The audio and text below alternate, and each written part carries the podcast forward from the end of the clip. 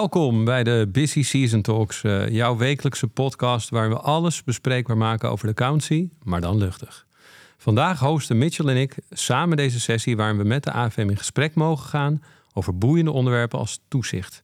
En we zijn vereerd dat de AFM tijd voor ons heeft gemaakt en dat we bij de AFM langs mochten komen voor dit interview. Mitchell? Ja, absoluut. Eh, de rol van de AFM is ontzettend belangrijk hè, voor de integriteit en stabiliteit van de, de, Nederlandse financiële markten. En specifiek ook als het gaat om het toezicht op accountsorganisaties. En juist daar gaan we vandaag dieper op in. Want wij hebben vandaag twee bijzondere gasten bij ons in de sessie. Uh, zij kunnen ons alles vertellen over hoe het toezicht gehouden wordt. Beide zijn ze toezichthouders bij de AFM en leiden diverse dossierreviews en themaonderzoeken. Uh, en daarnaast hebben ze allebei een achtergrond als registeraccountant. Want Maaike Klaassen was voorheen werkzaam bij EY. Uh, voordat ze bij de AFM starten. En Ilse Jansen, die haar expertise heeft opgebouwd bij de KPMG. Uh, eh, Maaike, Ilse, welkom. Dankjewel. Uh, in ieder geval, ja, leuk dat jullie hier zijn. En laten we kijken wat jullie ervaring en inzichten zijn. Alex? Ja, dank Mitchell en fijn dat we hier zijn. Um, er zijn vanuit de sector in de loop der tijd veel geluiden dat de AFM-reviews uh, constructief zijn, uh, dat de doorlooptijden korter zijn.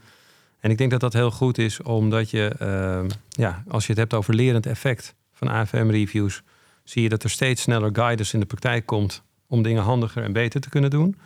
En, ehm, en ook de good practice voorbeelden in de rapporten worden enorm gewaardeerd ehm, en geven handvaten.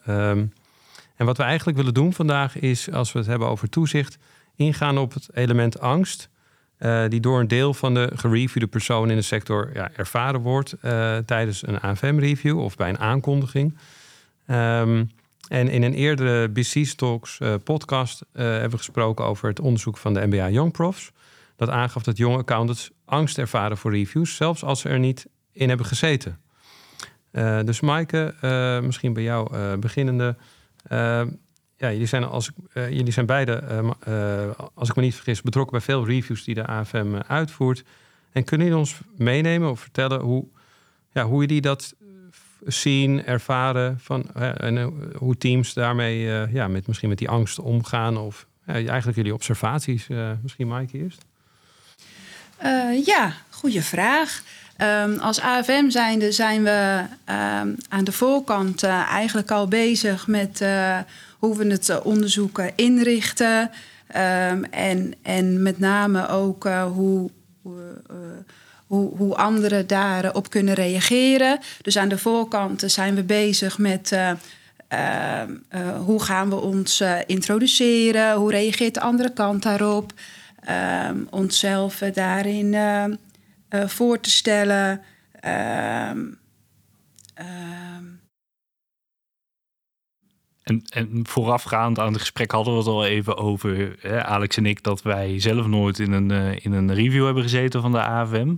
Kan je aangeven hoe dat nou precies eruit ziet? Hè? Op het moment dat er uh, aangeklopt wordt uh, bij, bij een accountsorganisatie, wat, wat gebeurt er dan? Ja, dan begint het met een, met een informatiebijeenkomst waarin we gaan uitleggen wat we gaan doen, wat het doel van het onderzoek is, wat we graag als AFM zijnde willen bereiken. Ehm, dus dan nemen we de accountantsorganisaties die in het onderzoek vallen, nemen we daarin mee. Ehm, ehm, in het onderzoek dat nu loopt, hebben we daar ook heel bewust zeg maar, aangegeven. het is om te leren, het is om te beïnvloeden. Nou, jij noemde al eventjes de good practices. dat we die ook heel graag terug willen geven, zodat, nou, zodat de accountantsorganisaties daarmee aan de slag kunnen. En dat we ook juist um, de accountsorganisaties verder willen helpen daarmee. Hmm. Um, Vinden jullie het zelf ook uh, soms spannend? Gewoon om je, de wereld van de, ja, van de toetser te begrijpen? Nou, ik weet niet of wij het spannend vinden. Um, het is natuurlijk ons werk. Um, maar we zien wel dat het met, met de andere kant wel, wel iets doet. Ja. Dus we, ja, op het moment dat je een, een, een, onderzoek uitvoert dan, en je zit met de externe accountant aan tafel en zijn team, ja, dan zie je wel dat, dat, dat er aan de andere kant spanning ervaren wordt. En, en ik denk dat dat logisch is, want er is professionele trots aan de andere kant. Je staat voor wat je doet. Dus dat daar spanning bij komt kijken, lijkt me ook uh, nou, ja, gezond eigenlijk. Hè? Um, en we proberen daar wel aan de voorkant uh, rekening mee te houden. Juist door aan de voorkant te benoemen van als er dingen niet duidelijk zijn, stel vragen. We, we stellen geen vragen met de kaarten tegen de borst. We stellen, om we stellen vragen om het goed te begrijpen, om de feiten helder te krijgen. En ik, ik, ik denk dat het helpt om, uh, als je zelf spanning ervaart als externe accountant, om dat ook gewoon in het gesprek te zeggen van nou, vind, vind het eigenlijk best wel spannend. Hmm. Vaak, vaak helpt dat denk ik ook wel. Uh, maar dan kan je daar het open gesprek met elkaar over voeren. Van nou, als je, nou wat ik net zei, vragen niet begrijpt. Of als je dingen mee terug wil nemen om met het team te overleggen. Of ja, ik weet niet of Ilse daar nog uh, toevoeging op heeft. Ja, ik denk wat Maaike zegt, dat we daar een aantal dingen voor, uh, voor doen. Dat is dat we aan de voorkant van zo'n onderzoek lichten we de accountantsorganisaties in. Met welk doel gaan we ons onderzoek doen? En wat, uh, wat wordt het onderwerp van onderzoek? Uh, en wat gaan we met de uitkomsten doen? Dus is het de doelstelling gericht bijvoorbeeld voor het huidige onderzoek wat we nu uitvoeren naar de opdrachtgerichte kwaliteitsbeoordeling, de OKB. He, daar hebben we duidelijk als doel vooraf gecommuniceerd. We willen aanjagen stimuleren. Dus he, dit onderzoek is bedoeld om accountsorganisaties in staat te stellen om hun opdrachtgerichte kwaliteitsbeoordeling uh, te verbeteren. Mm -hmm. Om als gevolg de kwaliteit van wettelijke controles, uh, nou ja, als dat nodig is, verder op niveau te brengen, verder te borgen. Um, als we dan daadwerkelijk ter plekke zijn, hè, dus als je zegt van nou we staan op de deur, voor ja. de deur en we kloppen aan. Ja. Dat is overigens altijd aangekondigd. Dus uh, het is niet dat jullie op de stoep staan. Uh. Nee, we staan niet zomaar ja. op de stoep. Ja. Uh, niet in dit soort ja, onderzoeken waar we nu over spreken. wat we dan bij de start vaak doen, is dat we nogmaals dat doel communiceren dan aan het team wat we dan tegenover ons hebben. Dus meestal spreken we dan een externe accountant en een paar teamleden. Hm. Dat we nog een keer dat doel goed toelichten. Uh, en dat we, dat we hun spreken, maar tot ons onderzoek zich richt op de accountantsorganisatie. Uh, dus dat we geen persoonlijk uh, onderzoek doen naar die externe -hmm. accountant in dat geval. Mag ik een vraag stellen? Ja. Ik kan me ook voorstellen, een soort crunch time. Het, het is natuurlijk een korte periode. Dus als iemand dan heel gespannen is, je kan één keer zeggen: Ja, wil je nog een kopje koffie? En, en ik, ik neem wel eens, ja, ik zie wel eens met bijvoorbeeld met Molling samen, zie ik ook hetzelfde vergelijkbare dingen. Dan je kan geruststellen, maar hoe zorg je ervoor, dus bijna niet te doen, om in één of twee weken of in die periode dat je er bent, om dan inderdaad ook dat element voldoende tijd te geven, weten dat je ook moet toetsen en andere dingen hebt. Hoe, hoe, hoe doe je dat? Hoe vind je die balans? Ja, dat is, dat is denk ik best wel lastig. Want wij proberen inderdaad in één, twee weken ons onderzoek af te ronden. Uh, en we merken als iemand het heel spannend vindt uh, dat wij onderzoek doen naar zijn of haar controledossier. Mhm. Dat het ook lastig is om in gesprek te komen welke werkzaamheden zijn precies verricht. Mhm. En welke controleinformatie heb je uit die werkzaamheden gehaald. Uh, wat, wat, in ons, uh, wat aan onze kant het meeste helpt, is als iemand daar nou, goed en open over kan vertellen. Mhm. Dat helpt ons om goed duidelijk te krijgen welke werkzaamheden zijn gedaan. En dan is de weging, wat vinden we daarvan, is dan uiteindelijk aan ons. Uh, maar we, we, merken vaak dat onderzoeken langer duren als het lastig is om daarover in gesprek te komen. En dan zie je vaak dat men vervalt in wij stellen nou, vragen. Ik, ik zeg meestal als ik op onderzoek ben, we gaan sowieso vragen stellen. Hè? ja, dat is Ja. En niet elke vraag uh, leidt direct tot gevolgen. En ook als je een antwoord niet weet op één vraag, dan is, heeft dat ook niet direct gevolg. Het is het samenspel van alles bij elkaar. Misschien voordat ik hem uh, een beetje doorgeef, uh, één vraag die, wat ik me altijd heb afgevraagd: van, is het nou zo dat wie er dan ook invalt, dat je verwacht wordt om bijvoorbeeld een heel omzetproces of iets in één keer uit je hoofd van nou, dit werkt zo en van gewoon in detail en weten dat je ook nog ja, andere dingen in je leven doet, zullen we zeggen. Uh, is dat, is, is, of is dat een mythe? Kunnen we dat? Kunnen. Uh, nou, we gaan daar echt met minimale voorbereiding gaan we, gaan we op pad. We kennen de controlecliënt natuurlijk niet zoals de externe accountant en het team die klant kent. Waar we kennis van hebben genomen is de jaarrekening. Eh, en soms worden wat stukken van tevoren toegestuurd, zoals het controleplan of het accountantsverslag of dat soort algemene stukken. En we verdiepen ons wat in wat doet die cliënt. Maar kan dus een partner met, eh, als er een vraag komt van de AFM tijdens zo'n toetsing, en de, en de vraag is bijvoorbeeld, eh, leg uit hoe het omzetproces is. En de partner komt 30% vooruit of 70%, gaat even niet om het percentage. En denkt, hey, net als in de praktijk heb je een team. Die denkt, hey, ik wil eigenlijk even, hoe staat dat ook weer? Senior manager, manager. Kan dat? Of is dat not done in zo'n interview? Moet verwa- verwachten eh, dat een soort. Mo- Moet je alles uit je hoofd ja, weten? dat is iets wat ik me altijd heb ja. afgevraagd. Moet je alles uit je hoofd weten bijna? Ja. Ja, ik moet er een beetje om lachen. Nee, je hoeft niet alles uit zijn hoofd te weten. Nee, nee. Oké, oké. Ja, maar ik ben wel benieuwd hoe. Hè, je geeft aan van jullie zitten dan met de externe accountant en een aantal teamleden. Maar ik kan me ook zo voorstellen dat elke accountsorganisatie er anders mee omgaat als de AFM aanbelt of aankondigt dat ze komen. Wat, eh, zien jullie daar veel verschil eh, in de praktijk tussen, tussen accountsorganisaties, hoe het ermee omgaan? Ja, wij zien van de voorbereiding zien wij natuurlijk niks. Want wij, Nee. worden, niet, wij worden niet gevraagd voor de voorbereiding. Oké. Het enige wat we daarvan denk ik merken aan eh, als we daar ter plaatse zijn voor onderzoek, Ja. is dat het wat, wat ons helpt, laat ik hem zo beantwoorden, is als het team zich al een beetje verdiept heeft in welke werkzaamheden hebben we ook alweer uitgevoerd, eh, hoe zagen ze er ook alweer uit, eh, dat je wel een soort van minimale voorbereiding, dat helpt ons wel. Ja. Ehm, maar het is prima om nog even terug te grijpen op net. Als je denkt, nou, daar wil ik even rustig over nadenken en even op een rijtje zetten en even met elkaar sparren. Ja, dan is dat natuurlijk prima. Ja. Maar als het, als het een sessie wordt, het onderzoek van wij stellen vragen, alle vragen worden opgeschreven en even later komen we weer bij elkaar en alle antwoorden gegeven. En dan Je nou, ja, stel je geen soms, dialoog meer eigenlijk. Nee, dan heb je geen. En wij Nee. stellen nog een verduidelijkingsvraag op basis van het antwoord. En dat wordt weer opgeschreven. Ja, dan, dan wordt het wel heel lastig. Dan wordt het echt vraag-antwoord, vraag-antwoord. En da, ja, daar, daar werken wij liever niet mee. Dus hoe, soort- hoe, hoe lossen jullie dat dan op, zeg maar? Zo'n, eh, ja, dat er wel Ja. weer een dialoog ontstaat? Nou ja, door soms even terug te schakelen in de vragen. Eh, en vragen bijvoorbeeld te, te categoriseren van nou deze vragen, nou dat zouden vragen zijn waarover we gewoon nu kunnen spreken.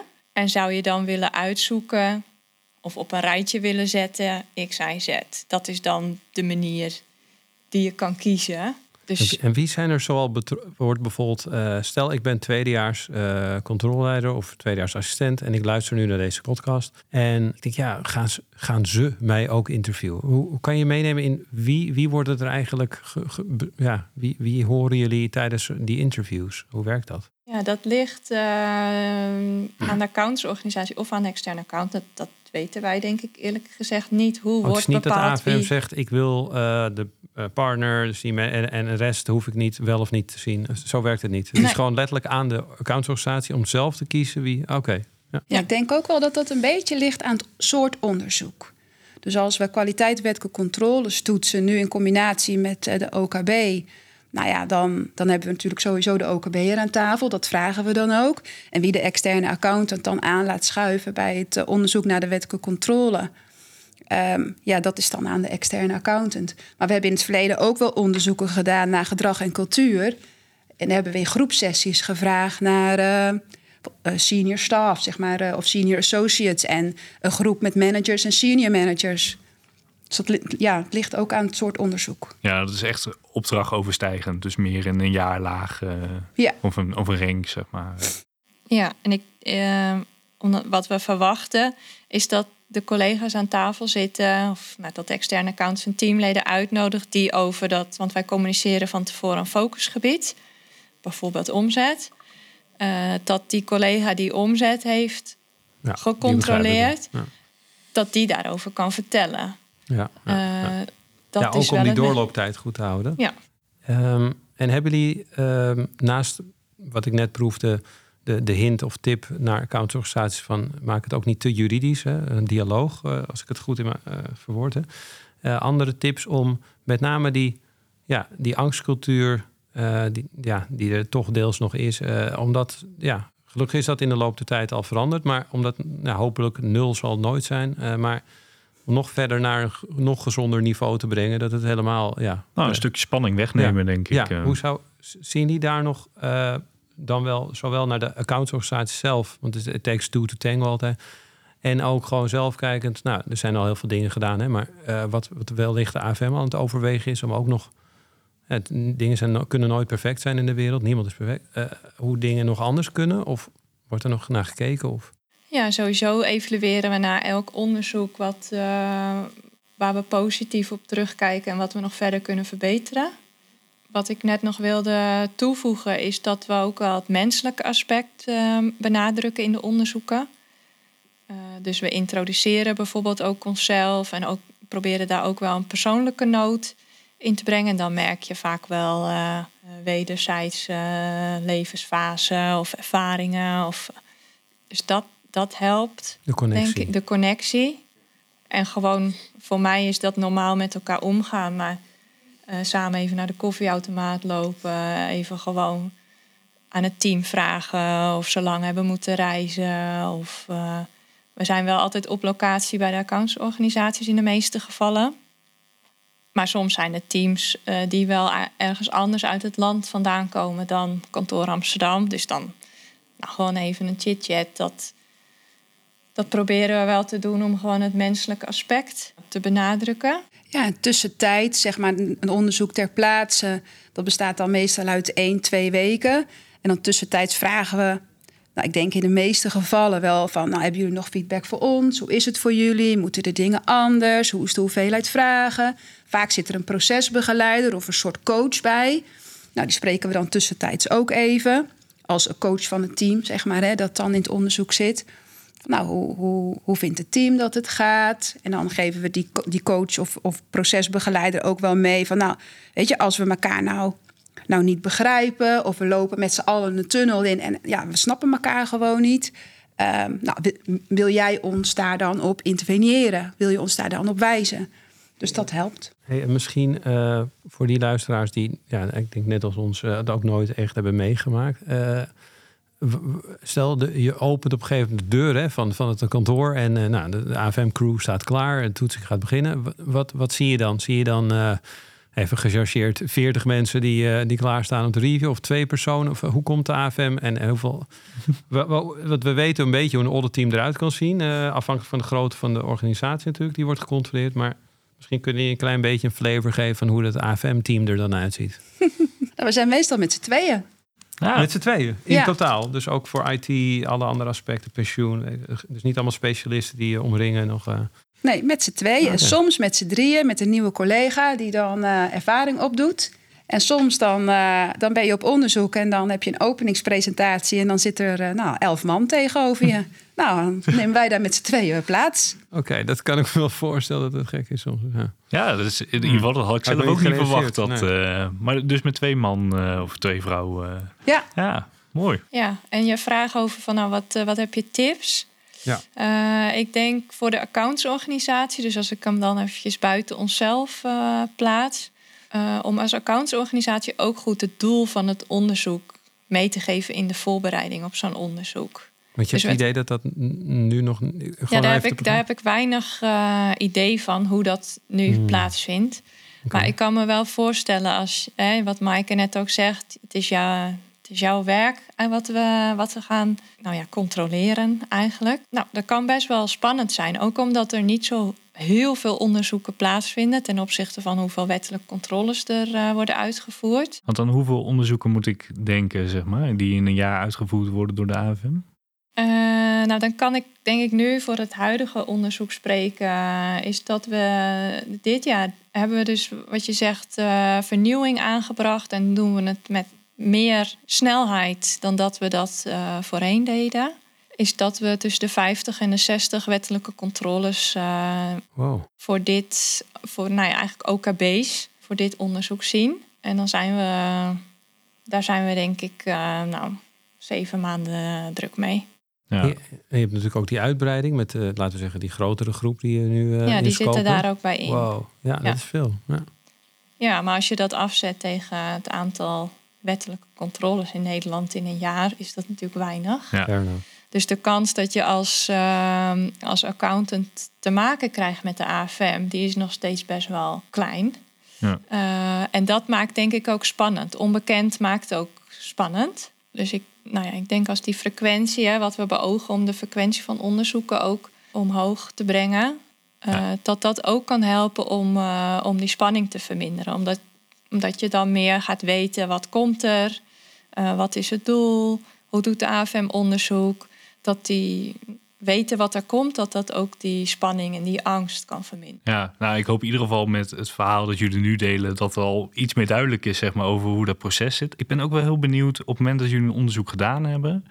Wat gebeurt er met de resultaten? En, en hebben jullie ook nog contact met de accountsorganisatie nadat jullie de resultaten bekendgemaakt hebben? Ja, we maken eerst een, uh, een, uh, een, een conceptrapport, instellingsrapport. Um, dat is dan al van tevoren besproken met, uh, met de externe accountant en met een beleidsbepaler. Dus dat, dat, dat zou geen verrassing moeten zijn wat daarin staat. Dan vragen we de accountantsorganisatie om daarop te reageren. Zogenoemde zienswijze. Uh, die beoordelen wij dan. En dan uh, maken we het rapport definitief.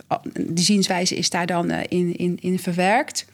Um, en wat we dan daarna doen, dit, vaak... Ja, dit is voor de instelling. Dus dit is ja. niet publiek. Nee, dit is niet publiek. Dit is echt als je dus wettelijke controles toetst of een themaonderzoek doet, zeg maar SEC voor de AO, voor de accountantsorganisatie. En nadat het rapport definitief is gemaakt, plannen we dan vaak nog een reflectiegesprek. En daarin vragen we van nou, hoe, hoe was het onderzoek voor jullie? Um, hoe zijn jullie aan de slag gegaan? Wat neem je nou mee naar de toekomst toe? En, en nog een vraag over technologie. Want in de auditpraktijk hoor je het natuurlijk de hele tijd hè, van we investeren in uh, technologie. En, maar ik heb Hanso ook, ik hoop dat ik het goed quote, maar meerdere keren uh, zien zeggen van nou, we gaan ook, wij zijn ook data-driven. En dus misschien kan je ons meenemen in, als je het hebt over toezicht, uh, modern jasje. Uh, wat, wat, wat, ja, wat is de AFM allemaal aan het doen? Uh, wat je kan delen met ons natuurlijk. ja, ik denk dat wij werken aan, aan meer datapunten. en dat het zeg maar, nou dan ligt wat verder in de toekomst. Hè, maar dat we, dat we willen aansluiten eigenlijk bij de AQI's, hè, bij de Audit Quality Indicators. Um, dat we een soort voorspelbaarheid krijgen van nou, dit is een controle, daar zit een hoger risico in. Uh, dus die uh, leent zich voor onderzoek. Dat is zeg maar de. Hmm. Ja, en ik gebaar nu, dat zie je niet in het podcast.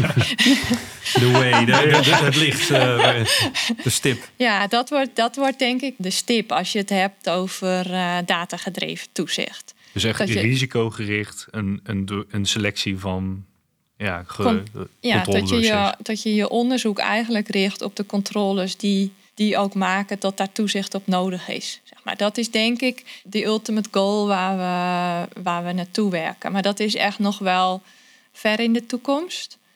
Uh, en op dit moment werken we aan het verzamelen van die datapunten. En nou ja, kijk, dat is.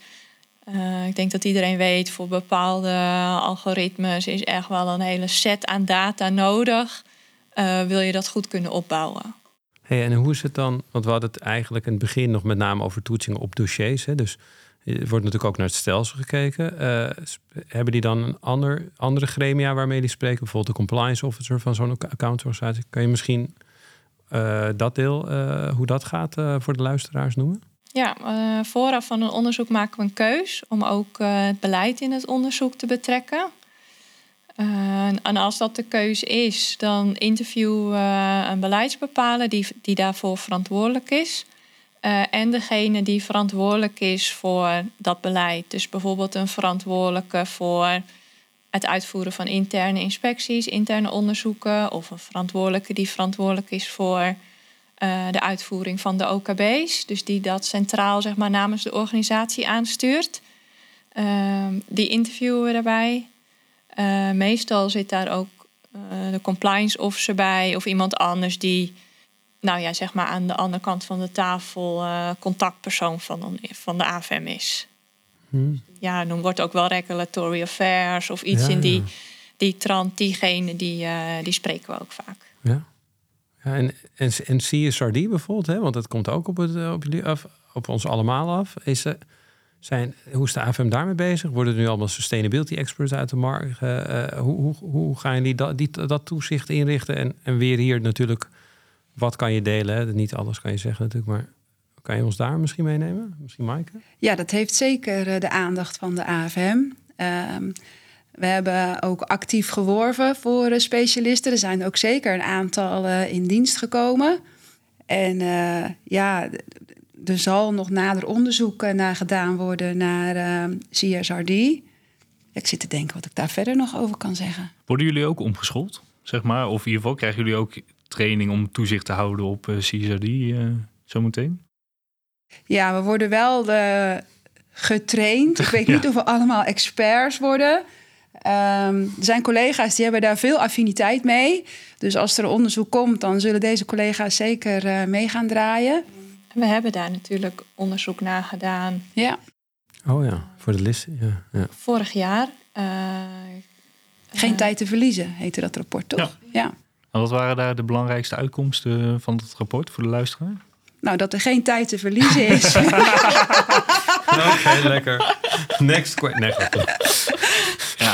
Nee, nee, volgens mij dat er nog veel aandacht nodig is voor, uh, voor NFI door accountants. En uh, nou, tot het echt wel nieuw terrein is. Even ja. in mijn eigen woorden. Ja, ja nee, goed, goed om dat te weten. En het is inderdaad interessant om te weten dat er nu hè, dat er veel aandacht is voor technologie en voor, voor CSRD zo meteen in de toekomst. Ik ben ook wel heel erg benieuwd om even terug te pakken naar zeg maar, jullie persoonlijke ervaring als toezichthouder. Want hè, jullie hebben allebei een achtergrond in de accountancy, hebben toen de overstap gemaakt naar de AVM. Ja, wat, wat zijn uitdagingen?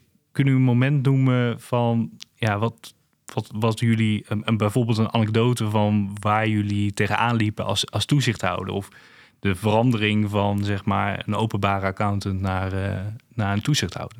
Ja, wat, wat mij van mijn begintijd uh, bij de AFM het meest is, inmiddels meer dan acht jaar geleden. Maar wat, wat me nog het meest uh, bijstaat, uh, is dat ik, dat ik echt het gevoel had: oké, okay, ik, ik kom bij de AFM te werken en daar werken alleen maar bollebozen. Daar werken alleen maar mensen die de WTA echt van voor tot achter helemaal kunnen uitspellen. En nou, ik, ik, ben, ik ben dat niet. Dus dat vond ik best wel spannend of ik, mee, of ik daarin mee kon, gewoon qua niveau.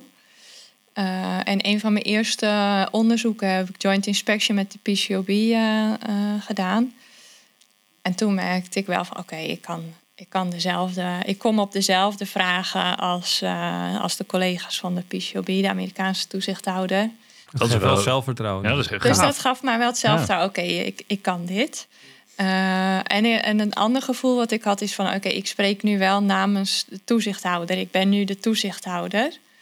Uh, en dat vond ik in, het, in die begintijd vond ik dat wel uh, moeilijk. Want ja, moet je dan heel formeel taalgebruik uh, gaan gebruiken als je toezichthouder bent? En nou, dat, dat stond wel ver van mij af om zo formeel. En moet dat? ja, en nou, de tweede vraag is: moet dat? Maar dat, dat leg je natuurlijk dan jezelf op als je toezichthouder wordt. Ja. Ehm, maar dat, dat heb ik wel los kunnen laten en gewoon mijn eigen uh, ja, maar mijn eigen persoonlijke touch daaraan kunnen geven.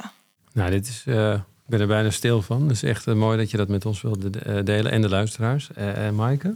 Ja, ik zit ondertussen even te denken naar deze mooie, dit mooie verhaal. Ja, ik denk dat een, een, een, een goede accountant maakt nog geen goede toezichthouder. Dus dat, daar heb ik wel mee geworsteld toen ik net bij de AFM kwam. En, en de AFM geeft ook wel training, zeg maar, in hoe je goede gesprekken voert, hoe je um, nou, kan zien wat er aan de andere kant gebeurt, hoe je die organisatiesensitiviteit kunt, nou, hoe je daar bewust van kunt worden, hoe je daarop in kan spelen.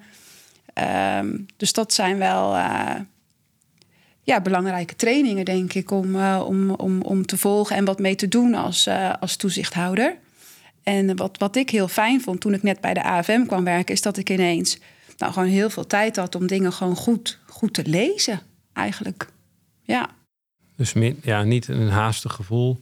Nee. En ook tijd voor social skill ja. trainingen. En, ja. Okay. ja. Dat is goed om te horen. Ja. En nou ja, goed, jullie zitten allebei dus al een tijd uh, bij de AVM. Hebben jullie het toezicht ook zien veranderen over de periode? Ja, ik denk dat we in die begintijd meer werkten aan, uh, aan het zien van het, nou, het in kaart brengen van is er een probleem of is er geen probleem uh, in de sector. In de tijd dat ik in dienst kwam was zeg maar rondom 2010 14, net, net na 14. Uh, dat was een belangrijke periode, want dat was ongeveer rond de dossierreviews, denk ik. Dat was wel uh, de, de Big Bang, uh, ja. als je het hebt over verandering. Spannend. ja. Uh, en uh, wat je de afgelopen jaren meer ziet, is dat we natuurlijk cultuuronderzoek ook hebben uitgevoerd. Van in, in hoeverre wordt er gewerkt aan cultuurverandering en hoe ver staat men daarmee? Uh, om kwaliteit meer centraal te stellen. naar onderzoeken die, nou, wat nieuw is in de afgelopen jaren, is natuurlijk het toezicht op de reguliere vergunninghouders. Dus de, zeg maar de, de, de niet-OLB-vergunninghouders. Ja. En daar, ja, daar merk je dat we nu werken ook aan eerste aanjagen stimuleren om te werken aan kwaliteitsverbetering. Is dat hetzelfde uh, wat jullie zeg maar, als organisatie meegemaakt hebben toen met de, met de OOB-vergunninghouders? Dat, dat je dat nu weer opnieuw meemaakt met, uh, met de reguliere vergunninghouders? Ja, daar, daar kan ik denk nu nog niet zoveel, uh, niet zoveel over, over vertellen. Omdat het onderzoek nou, het eerste onderzoek wat we hebben uitgevoerd bij de reguliere vergunninghouders is over samenwerkingsverbanden die er in dat segment plaatsvinden. En uh, ander onderzoek is geweest naar cliënt- en opdrachtaanvaarding en continuatie. Nou, dat waren onderzoeken eh, om in kaart te brengen van hè, hoe ziet die sector er nou uit qua samenwerkingsverbanden en wat zijn daar de risico's en de, en de voordelen bij. Uh, en van SEAC echt bij het te starten bij het begin van een controle. Ja. Uh, waar we nu uh, in, in het onderzoek wat nu loopt ook bezig zijn om te kijken of, of de OKB uh, daar de kwaliteit waarborgt. Nou, en dat, dat onderzoek loopt nu nog. Ik kwam er net achter trouwens, dat, dat moet ik even rechtzetten. Ik zei, ik ben nooit in een review geweest, maar ik, ik zat in mijn hoofd met gewoon een dossier. Maar het cultuuronderzoek, ik weet nog dat ik toen ook werd geïnterviewd. Vond ik heel spannend, maar was, vond ik ook wel weer heel gaaf, dat gesprek. Want je zat dan met of tien of misschien wel minder collega's in een ruimte. En dan oh, iemand een van de. AFM. Ja. ja, dat, was, dat was wel vet, eh, als ik dat mag zeggen. Maar, maar dat, uh, dat, dus ik heb er wel een beetje soort of ingezeten. En had je toen spanning, uh, Alex? Ja, vooraf wel. Ik denk, ja, ik ga met de AFM spreken. Precies die zin, onbekend uh, maakt spannend. Of ik weet niet hoe je dat zei. Maar ik dacht ook van, wie, wie zijn het nou? En, uh, Verbastering van onbekend maakt onbemind. Oh ja. ja, ja, nee, die ga ik niet, dat ga ik niet. En dat denk ik ook echt niet. Maar nee, het was wel spannend. Maar het is net als met een liedje. Na, na een paar minuten ging dus, dacht ik van... hé, hey, wacht even, we kunnen ook gewoon normaal praten. Dus dat, dat, die spanning was niet het hele gesprek lang op, dezelfde, op hetzelfde level. En dat vond ik denk ik wel positief. Dat het gewoon... Dat was voor mij de eerste ervaring van, het kan. Um, en, en, dat is wel mooi. En, en, en misschien een vraag, uh, als ik die mag stellen, die, um, of, of jullie uh, kunnen meenemen in de gedachtegang. Want ik, het is iets waar ik zelf uh, gewoon ja, persoonlijk worstel je soms ook met dingen. Dat ik las het rapport Scherper op frauderisico's. En toen las ik een paar zinnen en toen dacht ik, hoe werkt dat nou? En één zin om het te illustreren. De AFM, er staat op een gegeven moment, de AFM ziet dat de stappen die nodig zijn om te komen tot een goede inschatting van de frauderisico's wel worden doorlopen maar dat dit vaak te oppervlakkig gebeurt.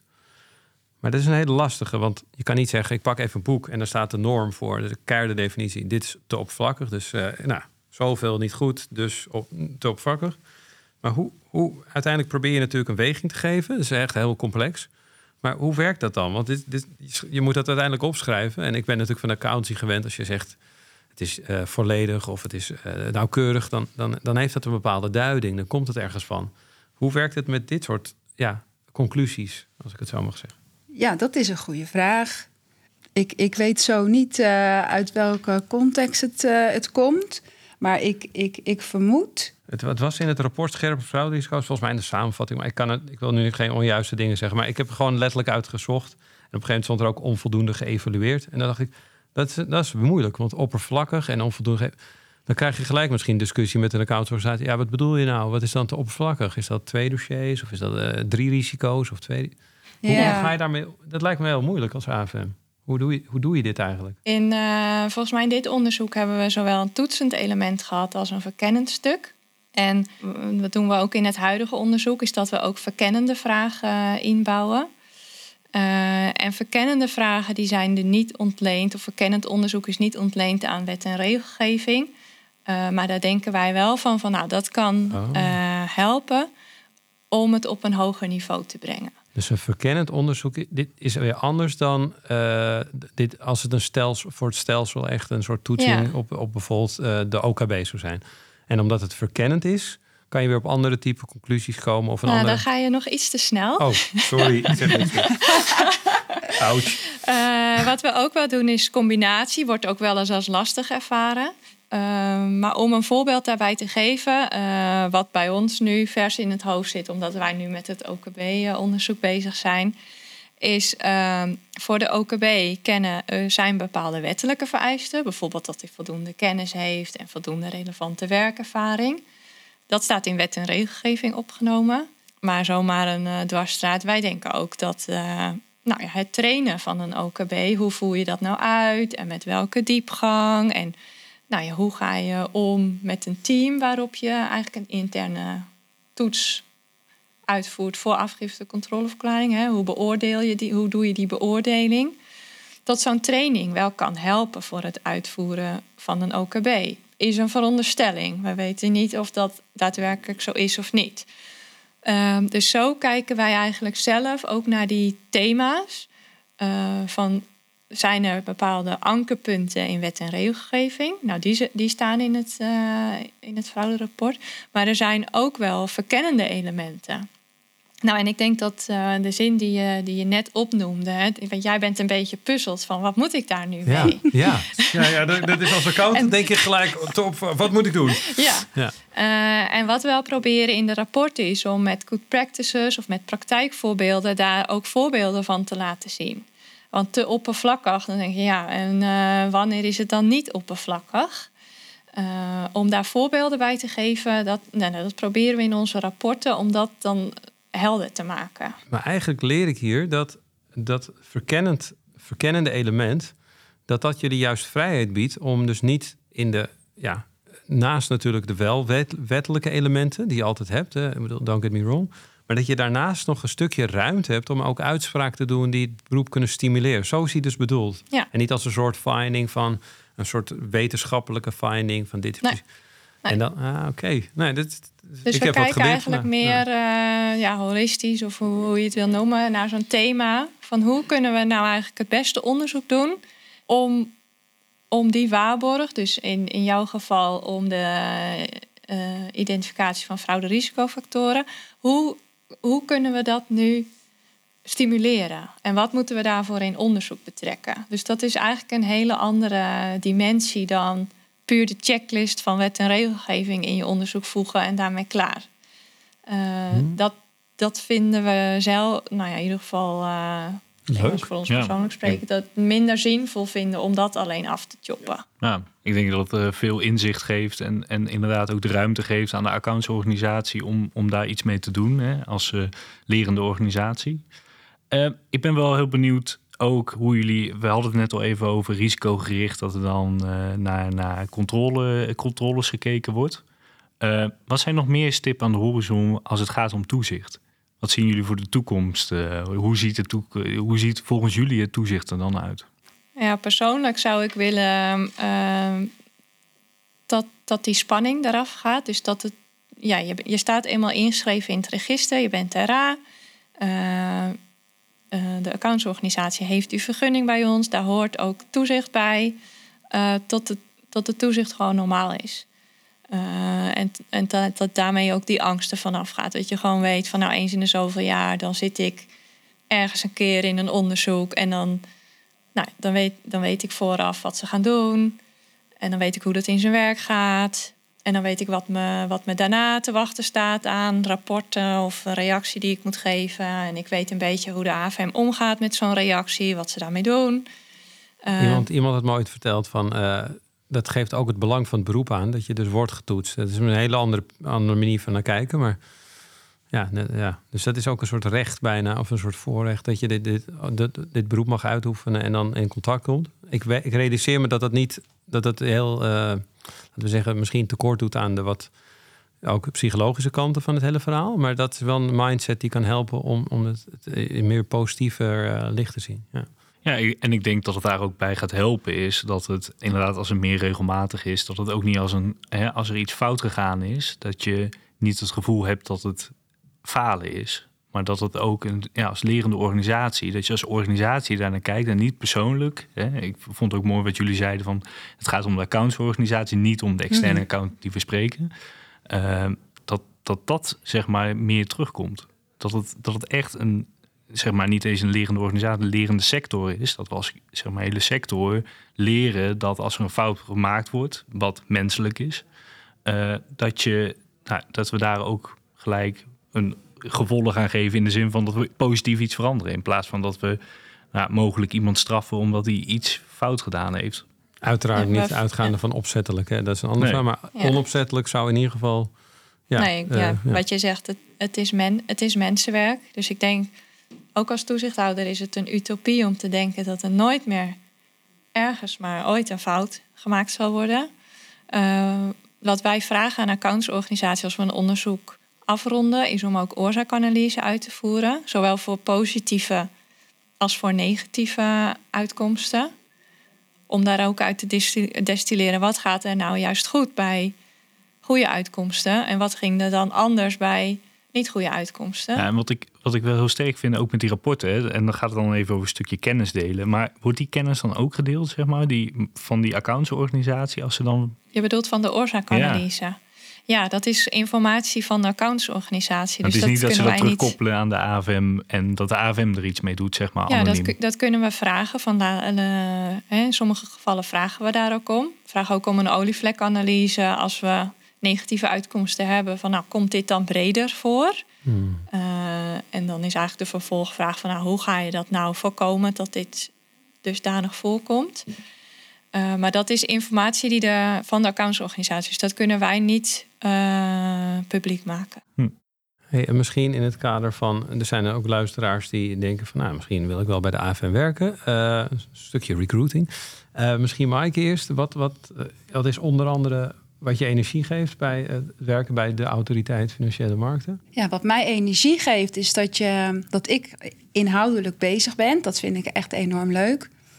Ehm, en de menselijke kant. Dus het is echt ehm, dat, dat, dat je met collega's gesprekken kunt voeren over moeilijke zaken, over thuis, dat er oog is voor elkaar. Dat er echt, echte interesse is. Dat je je gezien voelt, dat je je gewaardeerd voelt.